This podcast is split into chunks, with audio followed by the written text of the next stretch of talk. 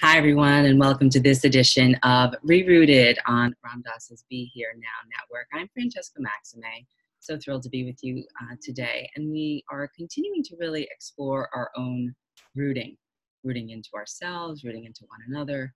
And what does it really mean to have that shared connection where we're all sort of linked, not really ranked, and enjoying what it's like when we can give life to one another in much the same way that uh, the trees have um, been shown to do and uh, are part of our whole network. Um, part of our network here today for this edition is uh, a really amazing duo, I'll, I'll call them, you know, sort of like Batman and Robin here. Um, we have Dr. Percy Ballard and we have uh, Kate Lindgren. They're Boston based um, well, Percy is, uh, Dr. Ballard is a psychiatrist and uh, Kate's a psychotherapist. And they do a lot of implicit bias training. And I came across them while I was working on um, a program for internal family systems, which does part work that kind of explores a little bit about um, how our different uh, sort of elements can come in, or fetters, as the Buddha might say, and, and what we might be able to do when we're not so much aware that they're there and and and what we might be able to do to kind of bring some compassion and understanding to them and kind of open up what that means to uh, allowing for a wider shared connection. And so i just wanted to say thank you so much for joining us and welcome kate and percy. Hey thanks for having us. Yeah thank you. It's a pleasure to be here uh, it's it's it's wonderful that we can do this work uh, together now with this technology. It wouldn't have been possible before. this is the first time I'm doing it with both of you. So I'm going to sort of um, play with this a little bit. Do you have either one of you either reflections or thoughts about anything that I said so far, or do you just want to start talking a little bit about um, your work? Well, I want to just say I love the metaphor of the trees and. Um, we uh, when we're teaching ifs uh, particularly with couples we talk about the aspen trees where they're uh, i wish i had a photograph to show you. I hadn't even thought of it but all connected underneath. It's really one tree. And that in those huge aspen forests all those trees are part of one system. Hmm. and i love that you use the tree metaphor because that's how we think of um, our community uh, human community Percy and I, yeah. Beautiful, thank you. It's, it's so literal too because they're, um, let's see, as far as the the um, I don't know if you've uh, familiar with any of the books on attachment. I think there's uh, David um, um, Wallin. Wallin. No, no, Dan Siegel. Oh like yeah. Dan, Dan Siegel, as far as the the neurobiology of we how very literally our neurobiology is connected and we are a greater system. Um, and uh, it, when viewed in that way, there's a greater interconnection of, and of course, that's that's the you know basis of you know Mahayana Buddhism, and so it's um, yeah, yeah, taking that very literally, we feel one another. Mm-hmm. Uh, yeah. So yeah, and we affect one another all the time. Right. Yeah. Beautiful. Yeah. And I love that in certain communities, they that that's really like in the vernacular, right? Like I feel you, you know, like and, yeah. and that's yeah. kind of what that you know Dr. Joy DeGruy was talking about that and how that that really is. Um, uh, it means something, right? It really does. Mm-hmm. Right. Um, so maybe Percy, starting perhaps with you, um, just around the ideas of what you um, were introducing off camera initially, uh, in terms of maybe the three things that we might explore together today. Sure. So when we do workshops on implicit bias, and um, I guess the the word workshop or, or training might not be the best because it's not like you go and you get trained and you and you have it.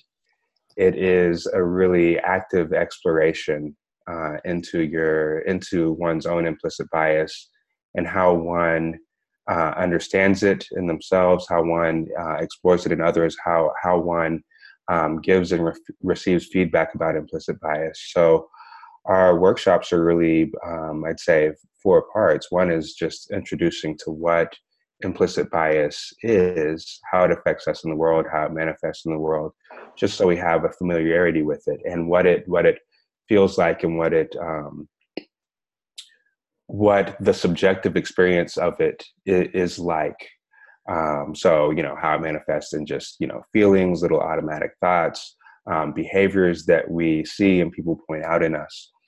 Um, then um, we get to what um, what it looks like in everyday conversation when it shows up and it's in your face, and what that does inside of you when you see it, um, and also what happens inside of you when someone points it out to you. Mm-hmm. And so we all have um, as you know, we'll probably get to later, anti-bias parts, but you either shame bias when we see it in ourselves and others, or hides it from us so we don't get shamed, or defends us against it so we don't get shamed or feel shame.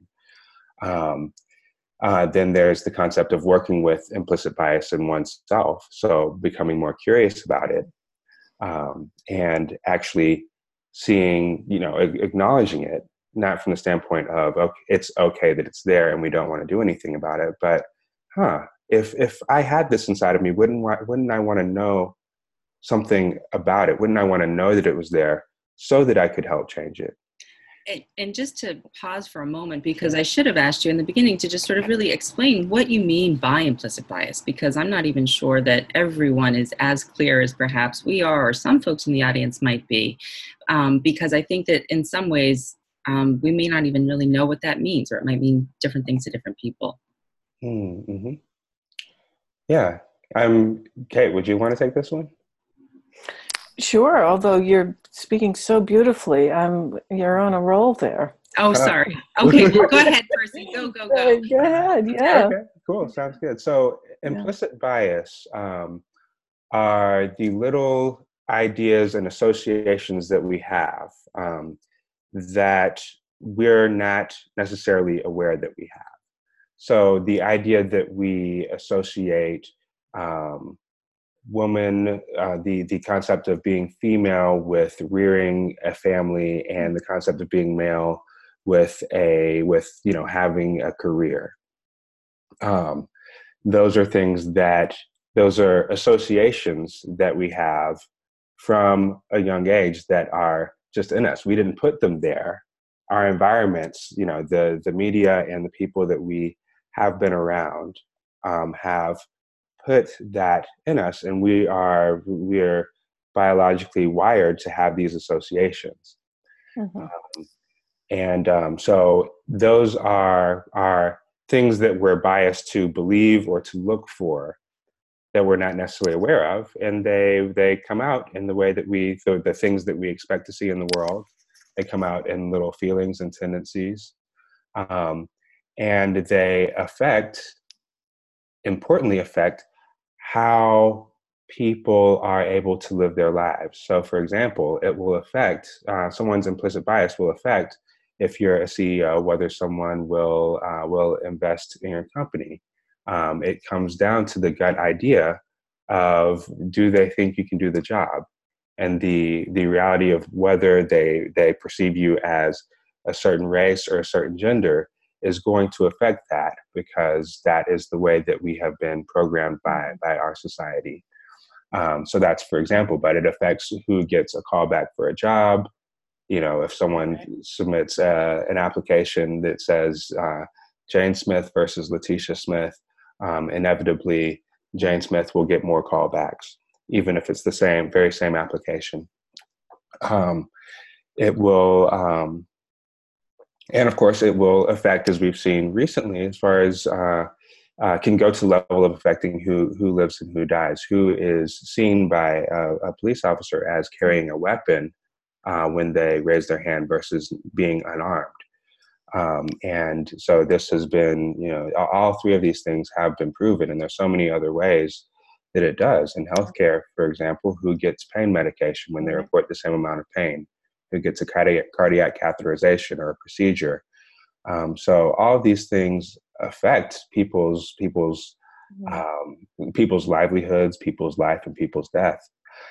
Um, so um, that's why we see it as important to really to really work with it. Um, and there are all sorts of all sorts of ways that it um, uh, manifests that can be hurtful in our uh, microaggressions with with one another. Right. Yeah, I, I like to think of it as, you know, another another way of saying it is uh, implicit bias is unconscious bias. It's also called that. And we all have it. We really want to normalize it. That, you know, we've innocently picked up all kinds of beliefs that we didn't consciously take on. And what we do is try to access those unconscious beliefs and biases so that we can really uh, work to get them to soften and um, not ha- and not be active in um, the way they because our every moment of every day our unconscious beliefs are influencing our choices where we go who we see what foods we're choosing in the grocery store i mean everything and so if we can access these beliefs particularly the ones that are getting in the way of what we call self to self connection, uh, open hearted connection. We have a way in using IFS um, to really help these beliefs understand. Um, moving, I'm just moving into another area for a second. Understand uh, that they don't have to influence us in the way they thought they did. Um, and then yeah we'll talk more about that later about using the ifs model but uh, we really want to normalize that we all have these beliefs and they're limiting. And they're they're automatic yeah um, we don't really have conscious control over them um, yet as psychotherapists we are in the business of using the tools that we have to change sort of automatic assumptions that we make um, so, and automatic bodily reactions that we have. Um, so we we work with we work with phobias, we work with addictions, we work with panic attacks. Yeah. We work with you know aversion to certain certain um, environments that remind us of something bad. We are in the business of helping people to change their neurobiology, to change their automatic reaction to things. And if we can use it for that, Mm-hmm. Why not use it for something that is also automatic and also painful and harmful to, to all parties involved, which keeps us from connecting with one another? So um, we use those very same tools, um, and in our case, you know, a specific set of techniques um, mm-hmm. um, in internal family systems to address this other set of problems that, um, or this other set of just phenomena, human human phenomena that happen um, and help us to connect better with one another. Right. Beautiful. Thank mm. you. Yeah, I, I, I really, I really think that's the, the, the goal. And as, um, you know, a mindfulness practitioner and teacher, I think that, you know, the most fundamental thing that I've um, really come to understand is that um, we're sort of getting back to what's already here to the way things really are the way things really are right? From that you know sort of non-dual larger perspective cosmic. I mean, we just did this whole black hole discovery you know picture the other day. I mean it's just it's like crazy to think about. We are just these little specks down here and uh-huh. are what are we made out of? Stardust. What are what are what mm. is here right? What is here in me? This little thing that walks around or brushes her teeth or maybe doesn't i don't know. And, and how is that connected and how does that translate into us being connected? And and and just this remembering this sati this coming back to our own shared connection um, that just gets in the way. It's just you know the clouds over the sun but we're we're, we're right. you know, it's it's there. Right. And so these techniques, these um, ways in, of looking at it can be really, really helpful, I think, for folks. I know it's been helpful for me. Um, and also the piece about compassion. So you're connecting to self and other. So right. this is a piece of um, both and. Mm-hmm. So um, thank you for for that. And I apologize that I didn't start with that. And Percy, I don't know if you want to pick up with where you left off or if you could even remember or just you just just keep going from where we are right now.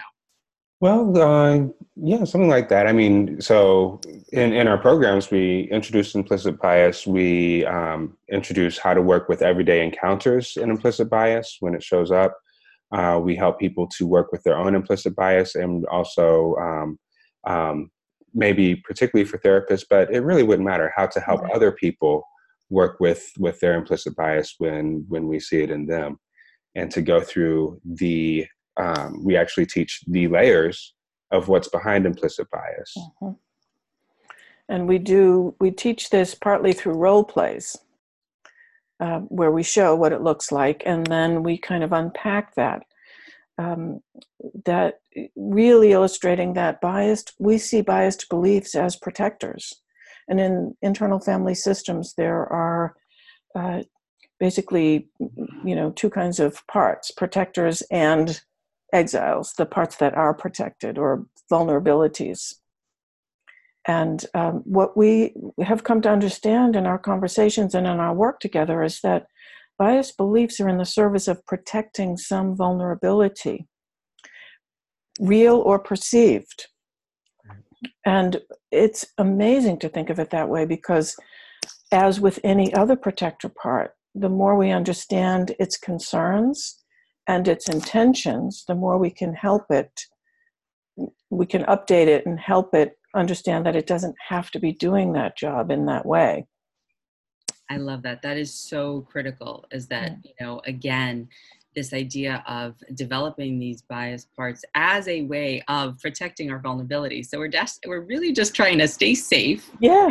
Yeah. And, and to and to and or, or, what we believe is what we need to do to stay right or perhaps what we might have had to have done at one yes. point to stay safe right. in our environment that no longer do we need to do or have to yes. these quote unquote protectors um, in the internal family systems language uh, aren't aware of that yet maybe right right right and the layer above that is, is that, that that we need to get past is that there are parts of us that that have bias which kate described which is something that is protective to us we also have parts that keep that bias implicit so that we can't access it.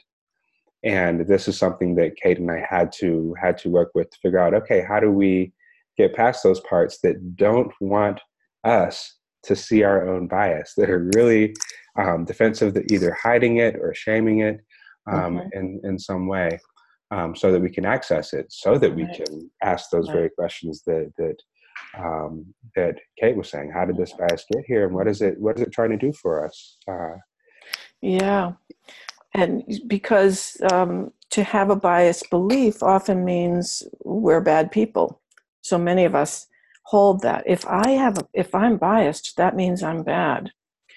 And so those protectors keep it out of our awareness, or else we would, you know, the risk is we see ourselves as bad. Mm right and um, this is kind of how i got interested in implicit bias was um, you know in the large ifs community hearing from colleagues you know i'm not racist i'm not homophobic and me saying great that's great and then hearing things that might suggest otherwise right? So it's true, the belief is I'm not homophobic, I'm not racist. And then other things come out like, well, I'm not homophobic, but I really um, I'll make something up. Things like, uh, based on real things I've heard. But I, uh, my daughter came out to me, and I just cannot wrap around her being married to another woman, for mm. example. Uh, but I'm not homophobic. Mm-hmm. Right. And really, hearing that more and more, once you start to listen for it, you can hear it. And I hear it in myself. I mean, I'm not excluded from any of that. Mm-hmm. And, and then realizing, okay, so that's implicit bias. We really believe we don't have these biased beliefs mm. um, because we're invested in being good people. And how liberating is it to think I'm a good person and I have some beliefs that are biased. I have some parts that hold biased beliefs. Right. And I can get curious about that. I don't have to shame it and exile it. Right. In, in the sense that it's a natural function mm-hmm. of the human brain. The human brain, probably most of what it does, is it categorizes. It categorizes yeah. things and it categorizes people and places and right we have to know whether uh, there's a uh, you know uh, really, you know, viscerally, if we're, you know, roaming through the Serengeti, we need to know whether um, something is, you know, a lion or a plant, or you know, okay, when we don't necessarily have, we, we can't necessarily go through and think, okay, this is a mammal. Let's see, it's furry. It has a mane. It's probably a lion. I should probably get out of here. Um, it, we, we, we, need to learn yeah. to to like viscerally our, our we have an automatic mode of of thinking that is a fast track that's more emotional more limbic system based um, that has to help us make these decisions yes. very viscerally very fast and um, so this is part of the fast pathway, but we need to categorize things. We categorize people, places, and things. And um, and sometimes our brain happens to learn to categorize things and people and places in ways that really aren't as helpful to our system. Mm-hmm. And we want to help it to to be more, you know, accurate and mindful about why about how we categorize. Yeah, no, I really appreciate that. And so, as we're talking about this, um, we don't really, you know, that it's adaptive, right? Like there's a reason why this is here, right? Um, but it's yes. are we confusing, you know, the finger pointing to the moon for the moon, or you know, like the way that Joseph Goldstein will talk about it, um, you know, the noting piece around um, are we able to um, do we have to say it's an apple, or you know, is it just seeing? Do we have to say it's a lamp or can we just say seeing?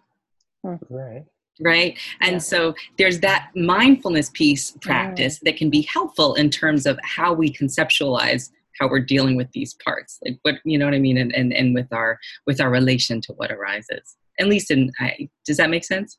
I mean we we automatically are conditioned for and I think for good reason to to say apple as opposed to saying seeing and that in, in that meditation you're becoming mindful and being really focused on how your mind actually works and how your mind does um, you know if you're focused or concentrated enough you will be quick enough to recognize that okay this is a this is a a this has color and shape and it's kind of crystallizing into something and then my mind is labeling it and it says apple and then it goes to all the memories of I, have had of apples. Right. i know what apples taste like.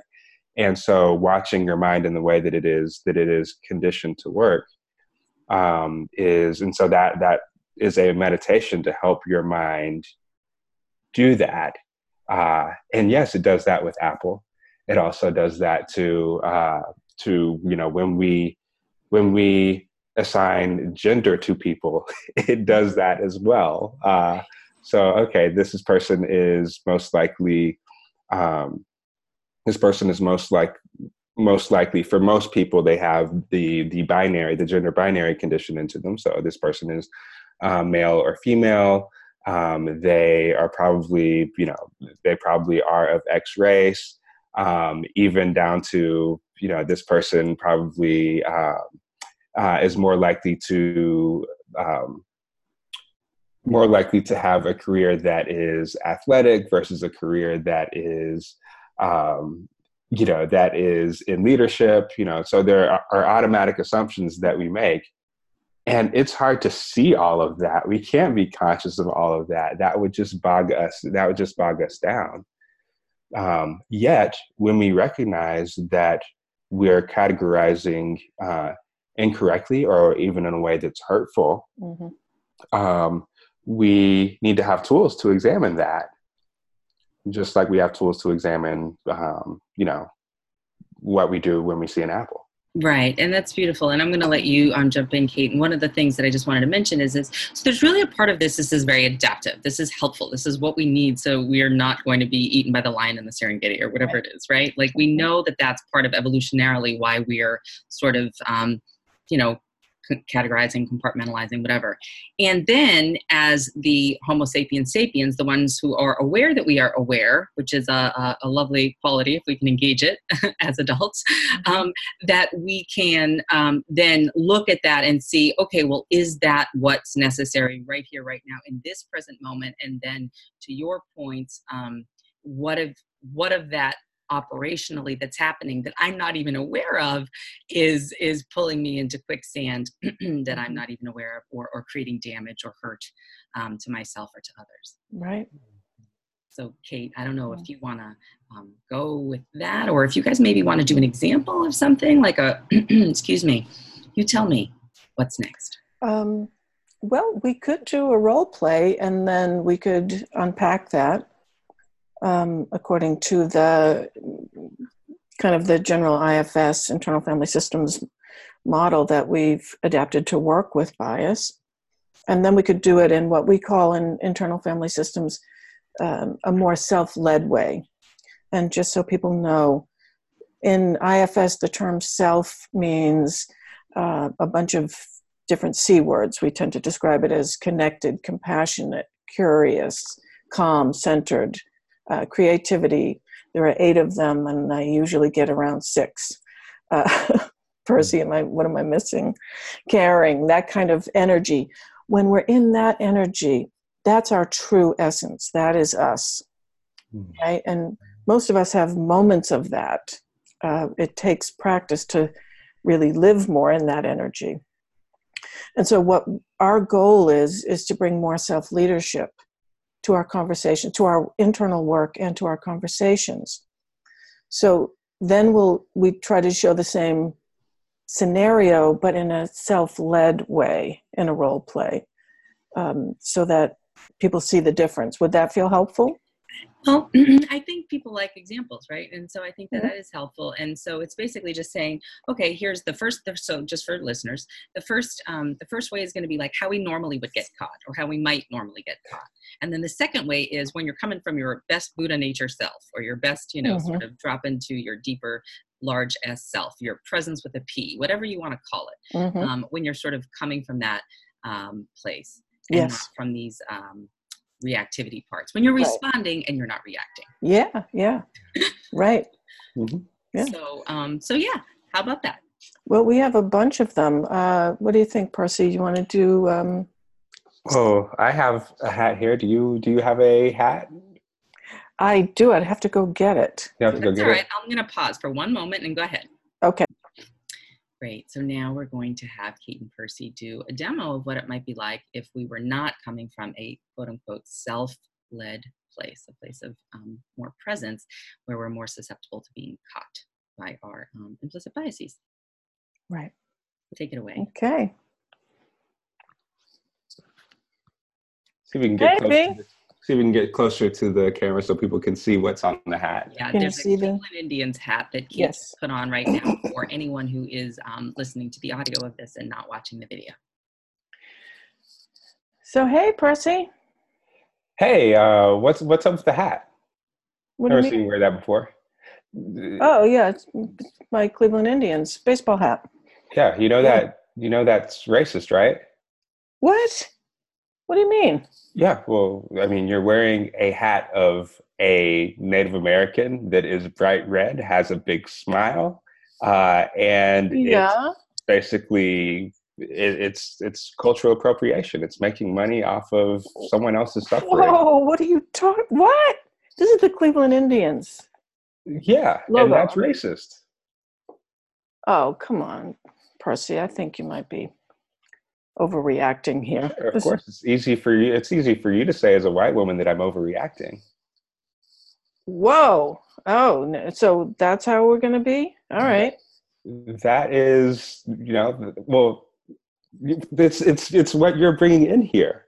Like you, you define the way. What is up with you? That I've never seen you like this. Wow. Okay, so time oh, out. All right. Did, did that uh so you know, as we as we do that, I don't know if that seemed productive to to anyone watching. How did, what did you feel? Yeah, you, let, you let me just that? yeah, let me just sort of what triggered in me. Yeah. Right? Mm-hmm. So so just me watching this with you and listening to it with you, and I would encourage anybody who wants to check out the video if you're just listening on the audio to um, watch the video on YouTube is that um, when Kate put on the um, Cleveland Indians hat, she was doing as as I know um, many sports fans do. They're just you know mm-hmm. sort of thinking through the lens of I'm supporting my team. This is what the team happens to be called. Right. What it right. means to whatever. They haven't done um, exploration necessarily around um, what does it really mean to be called the Cleveland Indians as opposed to something I don't know. I'm from Boston also, so I guess the the Red Sox, right? Oh. I don't even know what the origins of that are. Hopefully, it's nothing too uh, ridiculous, but um, looking at Red Sox, it could be. I don't know. I don't know what the Red Sox mean actually. something terrible. I don't even want to know. But um, it's not as uh, uh incendiary uh, as, right. as uh, the Cleveland Indians. Yeah. And so for those who um, you know are being more uh, aware and culturally responsive and culturally sensitive, um, there has been obviously a lot of conversation yes. around um, the Cleveland Indians, the Washington yes. Redskins, these sports teams, and about whether or not um, they could change the name. And what would that mm-hmm. mean? And is that so mm-hmm. bad if there is a genocide of indigenous people in mm-hmm. this land um, called Turtle Island to, to many, uh, that mm-hmm. is now what we call the United States of America, um, that has a legacy of uh, genocide right. and chattel slavery, and, and all of whatever that might mean. So mm-hmm. I'm hearing Percy's role play be one who is sort of calling attention to that, saying that this is racist, and mm-hmm saying, um, well, this is just my hat and my sports team. What do you mean? I root for these guys. They won the World Series or whatever. Right. Mm-hmm. Yeah. And for me, another aspect of this is the way Percy came at me, mm-hmm. right, was sort of attacking, and I couldn't hear what he was saying. Mm-hmm. I just had to defend myself, right? You're accusing me of something. Naturally that would evoke a protector part. I am not what you're saying. That is not true for me. Mm-hmm. Right? Right. You're the problem. You're overreacting. So the blaming. Right. It's a very unhelpful, as you know, you can see, it's an unhelpful conversation. Right. And, it, and it's not like I'm necessarily saying things that are that are not true and are not worthy of being heard. Um, right but when delivered that way, in a shaming, angry way, I can't hear it. Right. Yeah. And and, and I so, love the, go ahead, Percy, go ahead. Yeah, we want to look at saying um, yeah, saying we don't want people to avoid having those conversations right. or to avoid bringing them up. We just want people to do it in a way that works and is actually productive and brings them the results mm-hmm. that they would want to have. Yeah. Right beautiful and, and and just to sort of bookmark that that you're saying is i think that a lot of people who are um you know that they, they they call certain things out and they're just like you know whatever it's it's more about what in the mindfulness training that i've done anyway we're talking about well what's the what's the deepest intention mm. what's your deepest intention underneath it and mm-hmm. can we be in touch with that so that when we come forward to share or express or to try to educate or to elucidate or whatever version of it that may be, to have greater clarity around the full picture of what it means, mm-hmm. that it mm-hmm. isn't just coming from this place that feels hurt or angry right. from within us. Right. And then can and, perpetuate a cycle. Right. And from a clinical point of view, I would say, you know, I think shame is one of the most uncomfortable, if not the most uncomfortable human emotion. Mm-hmm. And shame protectors are fast and intense. Mm-hmm. Right. And I, I will often say, I don't like being on the receiving end of a shame protector because it will take your face off. right. Yeah. So there was my anger was like, I'm getting angrier with Percy because I don't, and I'm not thinking this consciously, but unconsciously, my shame protector is angry with Percy, blaming him. You're overreacting so that I don't get overwhelmed with shame that I have done something bad. Hmm. Yeah, it gets lost. Yeah. Real true essence of what it was trying to do gets lost because the way the message is being. Yeah, right.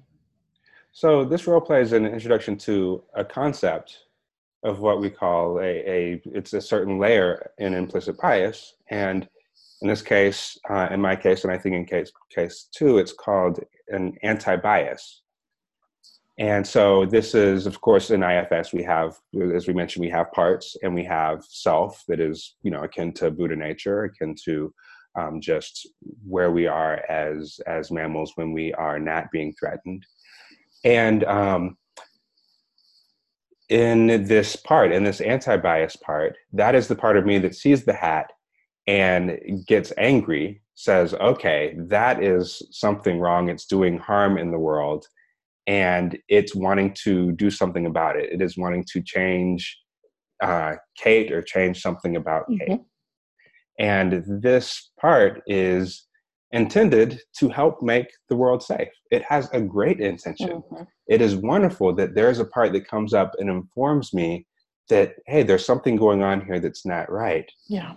When this part actually feels like it needs to, it needs to not only inform me and allow me to respond to it mindfully, but actually take over and respond itself in the, you know, in anger and blaming and that sort of thing, and try to change Kate through shaming her, um, that it leads to a response that it actually didn't want to get.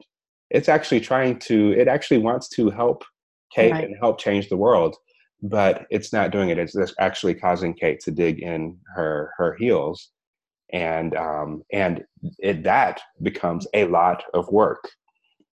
Right. Right. right. And right. now imagine it brings out a part in you, Kate. Yeah. Yeah. Yeah. The, the yeah. Go ahead, Francesca. No, no, you please. You know the it, what it brings out in me is not oh wow let me take a look at this and hear uh, tell me more what it brings out in me and that delivery is I'm not bad, right? It triggers shame. Mm-hmm. And then it, it doesn't even register as shame. In a nanosecond, I'm responding with anger. You are being overly sensitive. Right. Right. And, um, but I love what you're saying, Percy, and we, we this is so important to us that those reactive parts are actual, they have a positive intention. Yeah. They want to make the world better. So, how about we show what we would call a more self led way of having this conversation? That'd be great. Okay. Yeah, which, by the way, isn't easy, but is definitely doable. And worth yeah. it and we do it and it, so worth it yeah. and we do it in messy ways like we don't like hit the True. ball out of the park right away you know yeah. we, we yeah. just keep practicing and that's the right. whole point of why we call any of these practices practice yes whether right. it's you know it, it's meditation mindfulness practice whether it's kirtan and you're chanting whether it's um, dancing or piano playing i interviewed Christian McBride the other day he's a grammy winning bassist i mean you've got a lot of practice before you're going to get to that point, right? Yes, right. We're practicing. Mm-hmm. But what are we practicing? Because we're always practicing something. Mm-hmm. But what are we practicing? Are we practicing with intentionality and um, moving forward into something like this where we're unpacking, or are we practicing um, whatever it is that we've been programmed to do or conditioned by? In which case, that's going to be what grows. And so we want to just sort of unpack mm-hmm. some of that conditioning. So please go ahead with your self led. All right. Sure. Okay. You ready? Yeah, ready. All right. Hey, Percy. Hey, Kate. How's how are you doing? Good, good. Yeah, you ready to go? Um, yeah, yeah, I'm ready. First, do you mind if I share something that's going on inside of me right now? No, of course not. Go right ahead. Okay, cool. Well, so I'm I'm looking at your hat, and it actually oh. brings out something uh, something in me. I don't know if I can hmm. explain it, but I start to feel really, really sad and really um, just mm. a hmm. sense of pain as far as what um, I just think of what happened to an entire, you know, race, as we call it, of people um, mm-hmm. in this country, and huh. I feel hurt. Oh, mm. yeah, yeah, and I'm kind of like registering that you know, I don't know if you feel this way, but it, it registers to me that there are a lot of people that are making like making a profit off of someone else's pain when they put a Cleveland Indian or when they when they put an an Indian or a Native American on on mm. a hat, and it just strikes me as something that mm. is, yeah. what's yeah, like for you, you know, to hear that? I, I, I totally hear what you're saying. And do you know, I'm a little embarrassed to say it never struck me that way, but I totally get what you're saying, especially because I know you have some Native American history, but you Yeah. ancestry. And um, I, yeah, I'm feeling like it was kind of insensitive for me to wear this hat. Hmm. Hmm. Yeah, I'm sorry. Yeah, well, I appreciate that. Can I also share something I'm just curious about? Mm, yeah. Um, I don't even know if you're able to answer this, but I'm I'm curious about what would you mentioned like it feeling it was insensitive and hmm what would be what what would cause one. I guess there's an aspect it, it just feels like there's an aspect that wasn't aware that it, this could be hurtful to, to people Right. Right. yeah Right, right. And, you know, I, I want to look at that.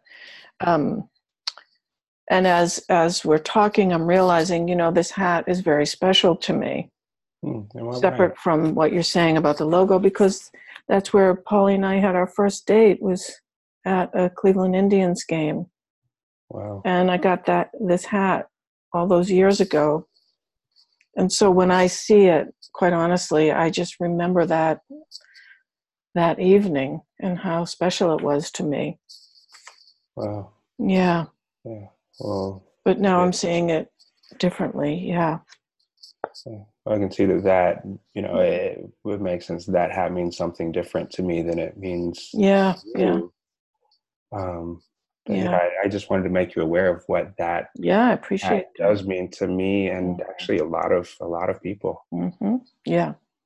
Yeah. So I know that you don't want to have you don't want to wear that hat and have the effect that you're having. Which I know you're well intentioned, which is why I'm bringing this up. I appreciate that. No, I don't want to wear something that's going to feel hurtful to other people. Absolutely not. Yeah. Great. Well, Mm. I'm glad we talked, but um, yeah, I feel like there's there's a lot not finished here, but I also feel like we could we could you know we could move on and go go have lunch if you want. Yeah. Yeah. And let's keep talking. Mm, Okay. Sounds Yeah. good. All right. Yeah. Appreciate it. Mm. Appreciate it. Thanks for hearing me. Mm. Okay, so you can sense. I mean, this is a tall order Yeah, to that's have the a conversation like this. right. We're not suggesting it's easy.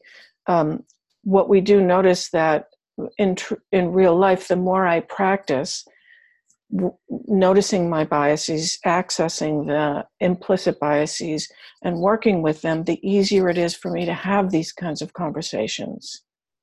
All right. Right. So the more you bump up against it and then have to process it and grok it a little bit, it Mhm. becomes a little easier. Yeah, yeah. Yeah, And- and, Mm, go ahead.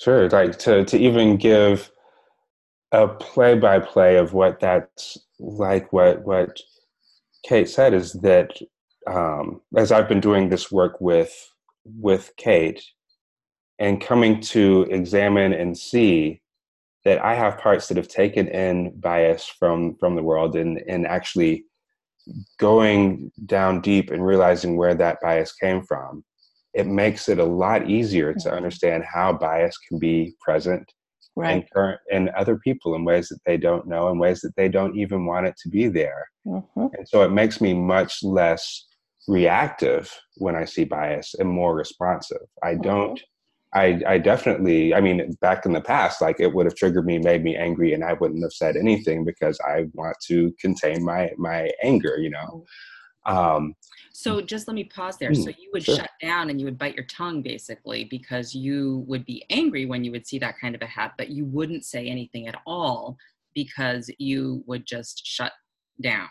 Is that what you're saying? correct Right. correct And then as you continue to do these things and realize what gets triggered in you, and then you work through the processes, then you're able to then come forward and engage in the kind of a conversation that is more generative, like the one that you, the second one that you just had, as hmm opposed to the one that is more um, reactive and sort of coming from the hurt part that was more like the first one. Is that right? Yes, in a in a productive way, and I'll tell you that that scenario actually came from something that happened in real life, mm-hmm. and the conversation actually happened very similar to the way that it happened just now because of work with you know my own parts around around race and shame and that sort of thing.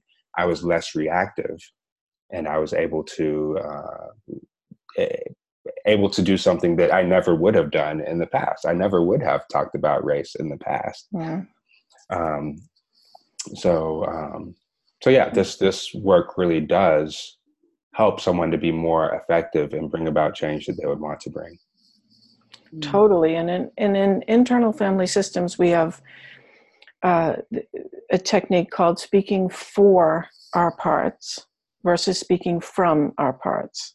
So the first scenario was both of us speaking from our parts, mm-hmm. right? In angry protectors, mm-hmm. right? The second scenario, Percy and I both were able to speak for or on behalf of parts. Like I was able to say, wow, there's a part of me that's feeling embarrassed that this didn't register mm-hmm. with me in this way, that I didn't see it. Mm. And by being able to connect with that embarrassed part and speak for it, it didn't take me over, and I didn't need an angry protector to make Percy bad or wrong. Mm. Yeah, and I and I love what you're saying because I think that so many people can identify with this. They know, people will know. I'll know when I'm speaking or writing or whatever it is from a place yes. of anger, which is very different from allowing the anger or in you know the the energy as my friend lama rod owens talks about having the energy of anger be present mm-hmm. noticing mm-hmm. what that is why it's arising at this time and then again working with it in such a way that i can explore what is this here to tell me right mm-hmm. and then how am i going to respond yes. to the situation so we're really just talking about am i speaking from my angry place or from my sad you know overwhelmed place or whatever version of it or for it like this is mm. really what they're wanting this is really yeah. what they're needing this is really what they're hoping for and can we um, as my friend terry real might say connect and protect at the same time mm-hmm. Ooh, i think that's mm. beautiful mm. Francesca, I like what you said with regard to that because it's not about not being angry. Right. Of course, anger is going to be there. Mm-hmm. Of course and um, so it's the difference between uh, when I when I think about the difference between speaking for anger and speaking from anger. Speaking from anger, the angry part would basically just say, you know, "f you." Um, speaking from from the angry part, speaking for the angry part would say, "Yeah, I'm I'm angry right now." Mm-hmm. Mm-hmm. Or right. a part of me is angry. part of right. me is angry right. Right. Right. Um, and so right. you're you're you are owning your own anger. yes. Yes and um, that's the key kate i think when you talk about shame right like there's so much out there that the angry part you talk about primary secondary emotions all these things if in psychological terms but underneath it, I, I, just think of it as layers of shale there's rage and anger mm-hmm. and irritation and mm-hmm. annoyance mm-hmm. and what's underneath all that sadness fear right shame worry shame mm-hmm. concern um, fear right. of annihilation, whatever it is. Mm-hmm. Yes. Right? So, so I mean, again, not fracking for real, but in this case, let's go down. yes, let's go down. And right. figure out what's down there. What is the vulnerability, or in IFS, what is the exile that that anger is protecting? And I also like to say, protectors don't travel alone. So if you're hearing anger, the more we practice, the more we can automatically remember okay, here's an angry part. There is a vulnerability right underneath it, or the angry part would not need to be reacting like this. Yeah. Right? And that is just such rich territory to explore. Mm-hmm. Yeah. And we use this personal example between two people because it comes up a lot. And it's obvious that it takes a little time to do this, and we have to be willing to give it the time. Yeah. And so, not every space is going to be the right time or place perhaps to have this conversation right it's clear in the role play that you were friends you were you know people yes. knew one another and that you were sort of exploring this together as it was coming up in real time and we certainly have plenty i think of those kinds of relationships in our lives if we're fortunate where we could maybe mm move into it if we've started to do these these practices and awareness Mm-hmm. i'd also like to just pull out as we begin to wind down with our conversation here today into the broader society at large and how this manifests and how this can you know they say like you know one drop in a bucket you know i mean Mhm. we, we, can do our heal heal yourself heal the world whatever version you want to use of that but Mhm. how this helps with all of the things that we're seeing right now on the national local global Right. stage that's big stuff Yes, big stuff. Yeah, and there are things we can do. Um, like when Percy and I first started working with this, I made a decision to. I'm a voracious reader. Most, I confess, mostly novels, nonfiction. Um, I made a commitment to read only things written by people of color. For and I said I'm going to do this for a year, and now I'm well into my second year, and I have to say, it is really transformative to just absorb when I read, I'm just in that world, absorb ex- the experience of people not like me, Mm. right? And last weekend we did a workshop with the Boston Law Collaborative and uh, saw a video um, with, um, uh, I'm blanking on her name. Oh, Mahzarin Blind spot. Yeah, who was it So once again, Mahzarin Banaji. oh Yeah. right the implicit bias yeah Yeah, she Harvard wrote- researcher Yeah, yeah, she and she's Or- done amazing. She's designed the implicit association tests with others, and she wrote uh, last year's bestseller, which is called Blind Spot, which is fabulous, by the way, for anyone who wants to read a little bit more about this. Right. Anyhow, she said she took her own implicit association test around race. You can get tests to look at access um, implicit bias around all kinds of topics. But she took her own test around race and saw she's got implicit bias that she didn't, she would have said she didn't have any after all the work she's done. Anyhow, what she did to um, counteract that is she put photographs of people of color all around her office so that her norm are to see and they're you know all people we would recognize most people we would recognize maya angelou martin luther king um, who else was there? Percy. Yeah gandhi right. Um, just um, it was just an amazing amazingly effective action she could take that would continue to help her transform her internal experience and then she's different in the world. Right and so we can bring it out into the world and um, you're right we're talking about one-on-one conversations but we can have broader experience Well, those are beautiful examples of embodiment, right? Like because you're practicing what it is by reading these um, African American authors. You're practicing a little bit of, you know, again, walking a mile in another person's shoes, yes right? And then yes she's practicing the familiarity of what it is to be in community with, even if you know through her photographs or whatever, to be really in community with people yeah who don't appear just like me or who have different experiences than me right Mhm. on the outside or because of our societal you know conditioning as opposed to on the inside how we all know what 99% you're the doctor percy but nine, most mostly we're all the same dna right Right. right. yeah Um, right. And, and by the way, the implicit bias test is implicit.harvard.edu Mm. if one's interested in taking that test. yeah i've taken them and they're not pretty on my end either right. it's kind of remarkable isn't it yeah and they offer them around ableism around racism around yes sexism around all homophobia kinds of totally issues. yeah. Mhm. And so once you see it, then we can work with it. It's not just enough, I don't think, we don't think, to become aware of it, but to really make a commitment to work on undoing some of these beliefs toward Right. becoming a you know more fully embodied human being. Yeah. I, you know, what comes to mind, I'm not sure how much um, time we have, but just briefly, like how we have as would, much time as we want. I just don't want want? to keep you guys all day. Oh, Mhm. okay. But but we have as much time as we want. I have until one. yeah, okay. Well, there, there are um, three I guess, you know, in, in my mind, three things as far as giving feedback, and probably a couple of steps with regard to working with one's own implicit bias um, that that I'd like to put out there.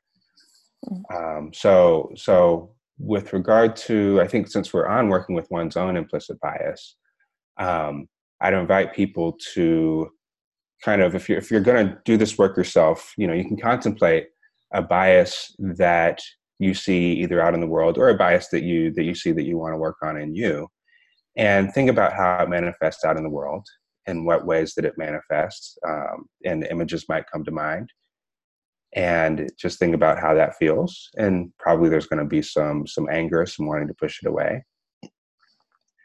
And kind of contemplate what it might be like to to see that bias in oneself to the to even have the possibility of this bias being in you. And for most people that's not a good feeling. Most people that feels very there might be either defensiveness or resistance to that idea or shame and just ask ourselves if there were this bias in us hypothetically would we want to see it? Would we want to examine it? Not so that we can validate it and support it but so that we can do something about it. And if there were a way to do something about it wouldn't wouldn't you want to see it? Um, and what if it didn't make you a bad person to have that there? What if it were part of the normal functioning of the human brain to categorize to categorize people and places and things just like the brain does. And when you want to discover the ways in which we do it that's not that's not productive. And so if we can allow ourselves the curiosity can we take a look at ways that biases might come up inside of us holding it in curiosity and openness?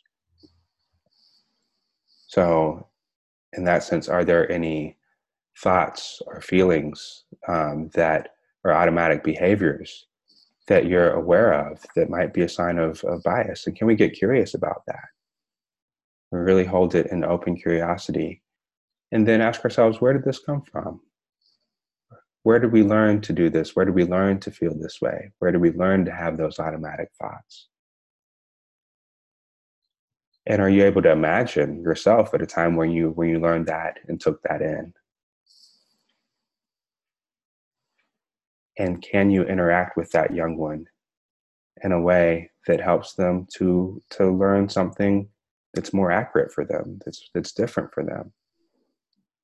Is there a part of you that is that is being protected by holding this belief? And can we be with that part in a way that we need to be there with that part? And so really being there with those those young parts is what helps us to to actually access the parts of us that have taken in that bias and being in with them in a helpful way. And also in the way in the way back up um, way back to to the surface we can um, once we see that ask ourselves okay do we really feel do we really need to shame ourselves for having this? Or do we kind of understand how it could get there and do we really need to shame others for having this? Or can we go ahead and take a more helpful role and help them with it? Mm. So that's kind of a brief yeah. sample of what we might do in a, in a, guided meditation. And that was really quick, but the ones that we have go go really more in depth and more slowly to help us really elicit, elicit these layers and elucidate these layers um, and work with them in a way that actually helps to bring out internal change at each of these layers. So um, that's one one just sample of the kind of work that we do. Um, so yeah, no, I, I love that, and it's actually reminding me of a couple of things. Um, you know, again, my my mindfulness teacher Jack Kornfield, um, you know, he always talks about loving awareness, and um, he's like he always ends all of his retreats, or at least I feel he does. I shouldn't say always, never, anything, but again, should on there too. So let me just restart that by saying times when Jack says that he talks about loving awareness, he will say, trust it. It's your true home. And this business of trusting it, this loving awareness, this self in presence, this mm. that as we work with these parts, as we begin to recognize that we can separate out um, that there is a uh, response that we may have that doesn't also mean that we're a bad person. Mm-hmm. right. that Yes. they aren't coupled together, you know, Right. in somatic experiencing language, that we can uncouple them, or in some ways, you know, in IFS language, internal family systems language, we can unburden them to do what they really want to do, Yes. right? So that you're allowing your true self, your loving awareness, um, this part, as you're cultivating, pulling apart the layers and stuff, uh, and a, a capacity for that to shine forward, to connect. While also having all these other pieces of, I can remain boundaried. It doesn't mean I'm walking around open heartedly, Right. you know, walking up to every person saying Right. that, you know, you are going to be my best friend. Yes, you're my brother. And if you're holding an Uzi, I am not just going to walk into you and start jumping in your face. It's just not wise. Right. You know I mean? So like we're not we're not we're suggesting this um the multi multi-layered place but this business of going deep inside like you just led us to percy i think is really that meditative process that we're pretty familiar with which is who are we really? What are we really wanting? Yeah, there there's a a movie by Robin Hauser is the is the director producer, Mm. and um, there's a quote at the end of that movie um, that is that really struck me, and it, and it, and I'm I'm forgetting. I don't know who actually in the movie um, said the quote. I think it was a a lawyer who works with implicit bias. Um, but it says, if you believe that you have it, if you believe that you have implicit bias, and you believe and understand that it has consequences to the people around you in the world, then the only question left to ask is, what are you going to do about it? Yeah. Yeah. Mm, Right. yeah beautiful Mhm. and if you don't believe you have it and someone does an exchange as you pointed out in the demo that might indicate you could have it Mhm. are we willing to just open up one molecule of possibility Yes. of right. awareness around that and move into the space that you just mentioned is okay well can i allow that to be there and then what shall i do Yeah. Would you- Right. if if it were there hypothetically, would you want to see it? Would you want to be aware of it? right So that you could do something about it. Yeah. Mm. right yep that's what i always say you know you got the got the mold in the basement or the termites in the basement we just keep keep shutting the door ain't gonna get better right. house Right. may house may crumble um Right. Mm. and as we wind down kate um parting thoughts or you know uh, anything you want to share that we can share in this frame You know, I, really extending an invitation, the greatest gift we can give ourselves is the willingness to do this work, to take a look at it. And this good news. The good news is we have a way of, not just our way, um, there are other ways too, but the way we use, we have a way of working with it that will lead to so much more freedom individually and in the world. And that's really good news. We're not stuck with it. So I invite everyone who's listening or watching to join us in this work. beautiful thank you Mhm.